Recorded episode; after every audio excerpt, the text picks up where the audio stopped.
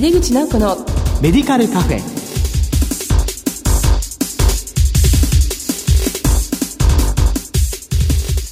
こんばんは。帝京平成大学薬学部の井出口直子です。だいぶ秋も深くなってきましたね。皆さんお元気でお過ごしでしょうか？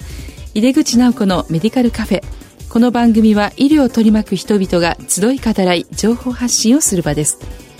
今月は患者会活動について特集しますこの後ゲストのご登場です。お楽しみに。井出口直子のメディカルカフェ。この番組は手羽製薬の提供でお送りします。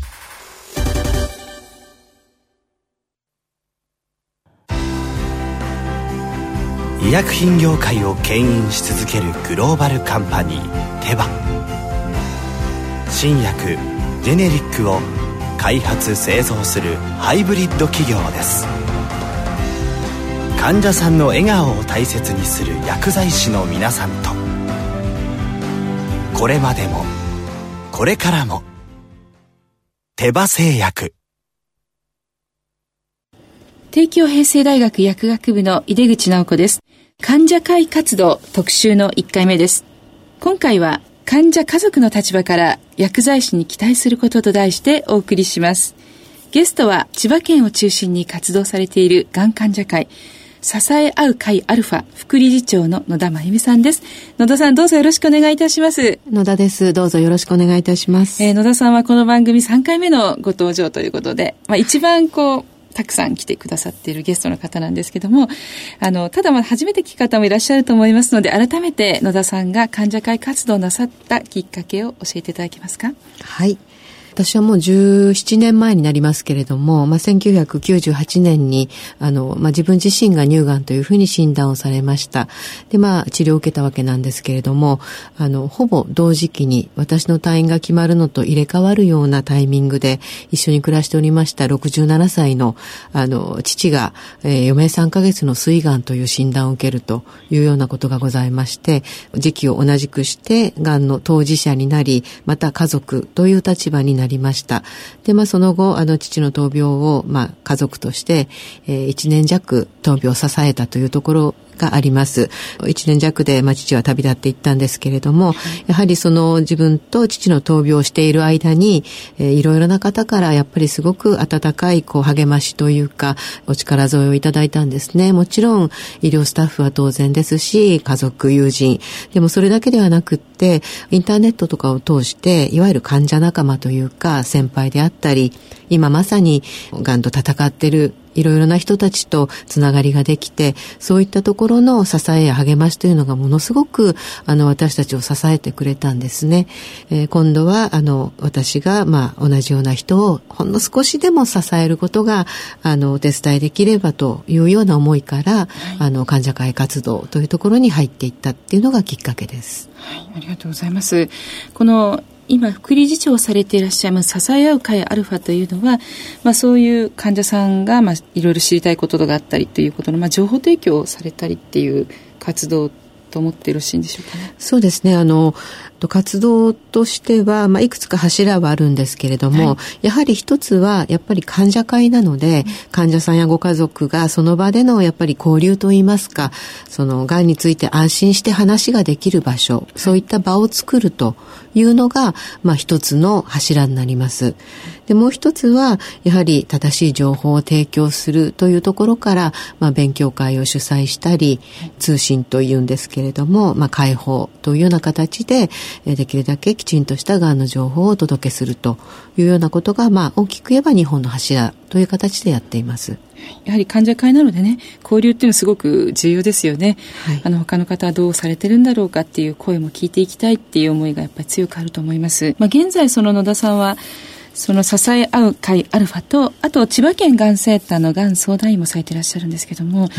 この支え合う会アルファで、まあ、2000年ぐらいですかね、あの活動され、始められたのはそうですね。はい、はい、2000年ぐらいです。そうすると、まあもう15年経っているわけで、まあその間にですね、がん対策基本法ができたりとか、まあいろいろと変化が治療にはあったと思うんですが、はい、まあ振り返られまして、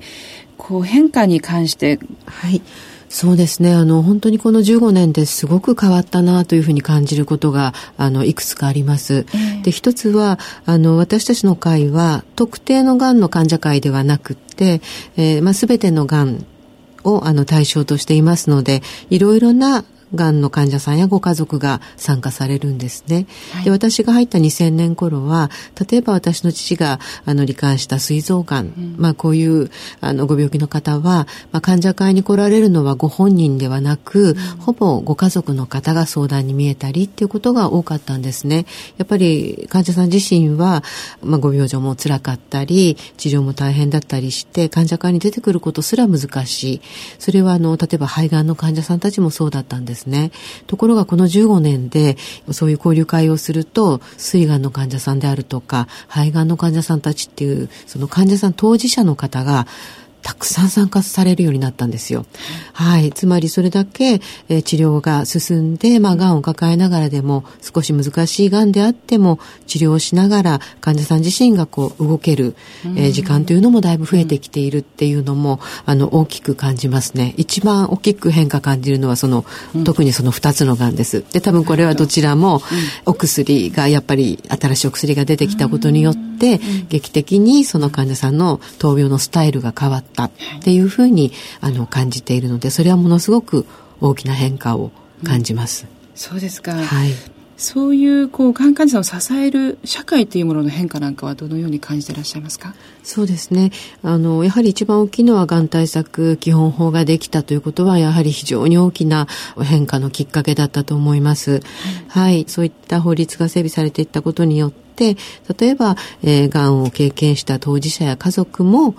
他のがん患者さんを支えるような、うん、えー、仕組みであるとか、うん、活動っていうのはとても大事だというようなことがしっかりと言われるようになった、という意味で、まあ、患者会が独自であの活動していたものが、まあ、例えば少し医療とコラボする形であったりとか、あるいは最近ではピアサポーターといったて、がんを経験した人が仲間として他の人を支えるっていうような活動をするために、うん、まあそういった方を養成する研修などが、うん、えー、全国いろいろなところで行われるとか、うん、そのようにだいぶ変化してきているというふうに思います。なるほど。まあ、今やはりこう支え合うっていうことがすごく自然に浸透してきてるっていうことでしょうかね。そうですね。まあそのやっぱり私たちその医療的な情報も欲しいけれどももう一つ欲しい情報っていうのがやっぱり体験的な情報なんですね。うん、他の人はどうしてるんだろう、はい、っていうことはやはりどなたでも一度や二度ならず、あの思うところなので、まあ、そういった情報へのアクセスの方法が増えてきてる、はい、入り口が増えてきてるっていうような形なのかなというふうには思います。あの、まあ、支えてもらえるっていうのは非常にありがたいけども、うん、逆に自分が誰かを支えているっていうことも、はい、人間にとってはすごく生きるエネルギーになるわけですよね。はい、でこれがやっぱり非常に大きなこう患者会の役割っていうんですかねこう意義深い点なのかなっていうふうに思います。ちょっと話があの変わりますけれども、前回この番組にもご登場いただきました、高知大学医学部附属病院薬剤部長の宮村光彦先生が、まあ、今回実行委員長されます、日本薬学会日本薬剤師会、日本病院薬剤師会中国四国支部学術大会、えー、これあの3つの団体が一緒にやるっていう、まあ、ちょっとなかなか非常にこう貴重な大会なんですけども、こちらで今度ご講演をなさるという予定だというふうに聞いておりますけれども、はい、えー、これはあの11月1日のランチョンセミナーということでテーマが薬剤師に期待することということで、まあ、今回の番組のテーマでもあるんですけどもどんな話をされるかっていうこと若干前倒しでですね、はい、えー、少しお聞きしたいなと思ってるんですけど。はいえっとまあ、今回こういった学会でその患者の立場からお話をさせていただくっていうあの機会をいただけるということは本当にあのありがたいことだと思っています。でまあどういうお話をすればいいのかと、まあ、いろいろ悩んだんですけれどもやはり基本はまあ患者家族の立場からということでお話をするのが役割だというふうに思っていいて、まあ、お薬をテーマに考えてみると、やっぱり、がん医療って今、どのシチュエーションでもお薬との関係って、あの、すごく深いですね。もちろん、最初の治療もそうですし、えー、進行再発がんの時もそうですし、まあ、まあ、例えば、がんを治すことが難しくなってしまったというような時期に来ても、やはり痛み止めであるとか、まあ、本当にどのシチュエーションでもお薬っていうのはものすごく、がんと一緒に生きていく中では、切れない、あの、大事なとこだと思うんですね。まあ、そういったところで、あの、もちろんその、がんを治したり、がんとうまく付き合っていけるようなお薬がどんどんこう開発されてきてるってことへの期待であるとか、感謝であるとか、もちろんそういったこともお話したいと思います。ただ、やはりその今随分医療の環境が変わって、例えば入院期間が非常に短縮化されて、これはまあがんだけじゃなくて全般的にとても短くなってます。で、大体皆さんがんみたいな病気になると長く入院して、しっかり元気になって帰るものだというイメージで行ってみると、まあ場合によっては、まあ、手術後、本当何日間でポンと退院だったりとか、うん、えー、一度も入院もしないまま、あの、お薬の治療が外来で始まるとか、うん、そういったことも増えてきていますので、はい、実は患者さんほとんどお家に住んでいて、医療を受けてるんですよね。で、あの、週末期になっても在宅緩和ケアがやっぱり推進されていますから、お家の方で、まあ、痛み止めのお薬などを飲んだりしながら過ごすということで、やっぱりこう、医療から少し離れて、たところで、がんとこう一緒に生きていくっていうのは実はすごく不安なんですね。うん、入院してれば何かあれば、まあ、ナスコールを押せば看護師さんが来てくださったり、お薬のことが心配だって言えば薬剤師さんが枕元に来てくださったりっていう環境があると思うんですけど、これが自宅に帰ってしまうと、あの、これ病院に電話していいのかしら、どこに相談していいのかしら、もう少し様子見ていいのかしらって、いろいろ指示はいただいていても、どのくらいになったらどうすればいいのっていうその判断のこう基準を私たちはやっぱり持っていないので、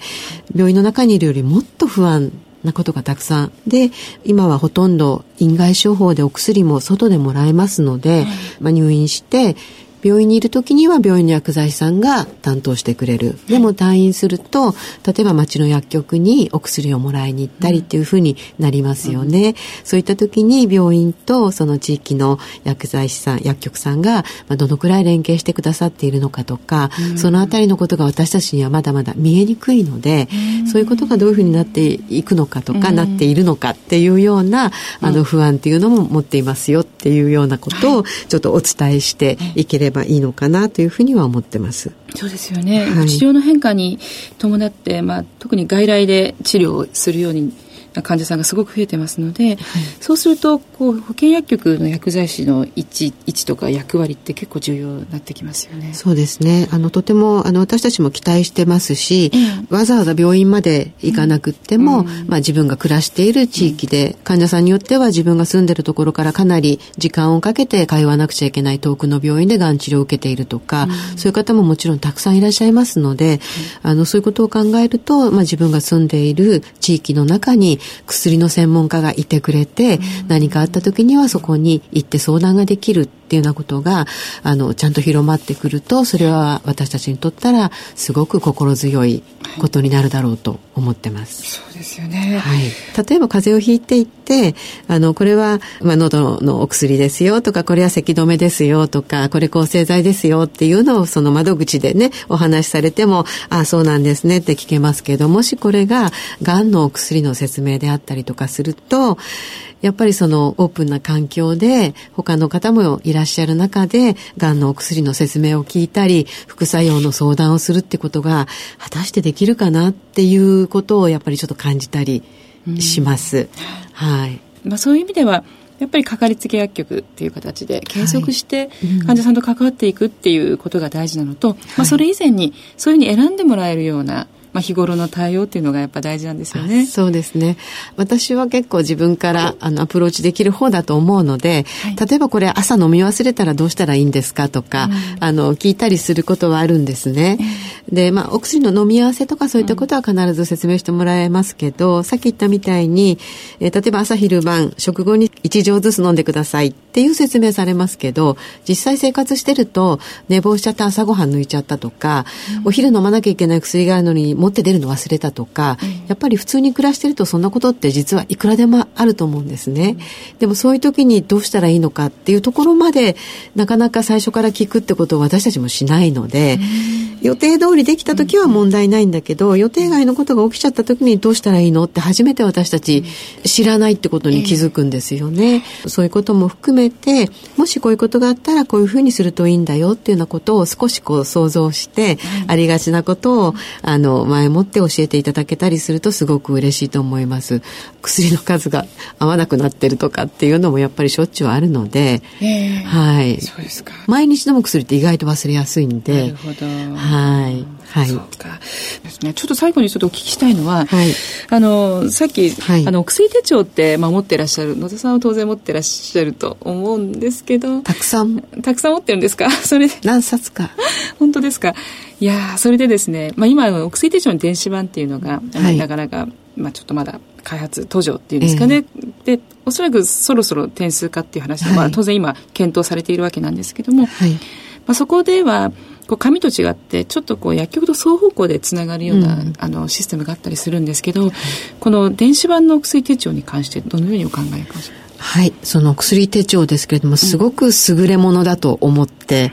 いるんですね。うんえただこれを一人一人患者が管理するっていうのが、正直言えばかなり負担であったりします。あの、人によると思うので、とってもまめな人は、きちんきちんと貼ってやると思うんですけど、なので、例えばどの時点からでも、ちょっとよくわかりませんって言ったら、例えばもう、パッと今までの履歴がもう一括して電子版で出るような仕組みがあれば、うん、特にご高齢者の方とか、はい、そういう方は助かると思いますし、うん、ぜひそういうところは患者が一生懸命頑張らなくっても、はい、さっとデータがきちんと出てくるようなことが実現するとすごくありがたいと思います。そうですよね。つまりこうクラウド型でちゃんとこう情報が常に、患者さんがもう忘れたとしても、はい、まあ、患者さんのお薬手帳で見れるような仕組み。でいつでも見れる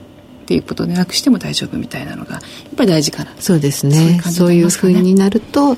ちょっとズボラだったりちょっと忘れっぽいような私のような患者でも、はい、心強いなというふうには思います、非常に患者さんの立場から貴重な話を伺えたと思います、えー、というわけで患者会活動特集の1回目です患者家族の立場から薬剤師に期待することと題してお送りしました。ゲストは、がん患者会支え合う会アルファ副理事長の野田真由美さんでした。野田さん、本当にどうもありがとうございました。ありがとうございました。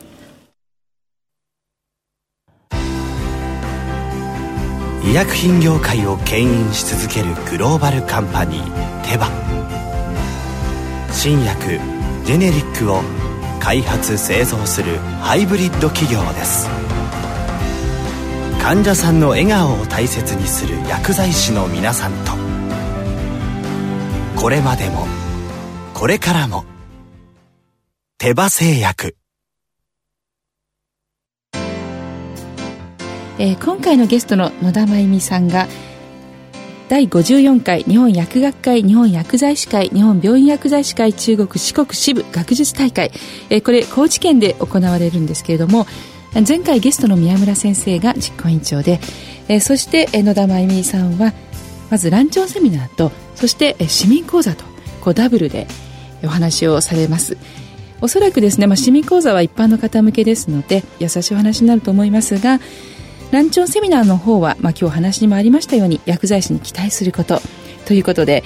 えー、本当にこう薬剤師のこともよく見ててくださる方でたくさんアドバイスを今回いただけたかなっていうふうに思います。次回10月28日の放送は患者会活動特集の2回目。日本脳卒中協会の専務理事中山博文さんをゲストにお迎えしてお送りする予定です。それではまた帝京平成大学の井出口直子でした。井出口直子のメディカルカフェこの番組は手羽製薬の提供でお送りしました。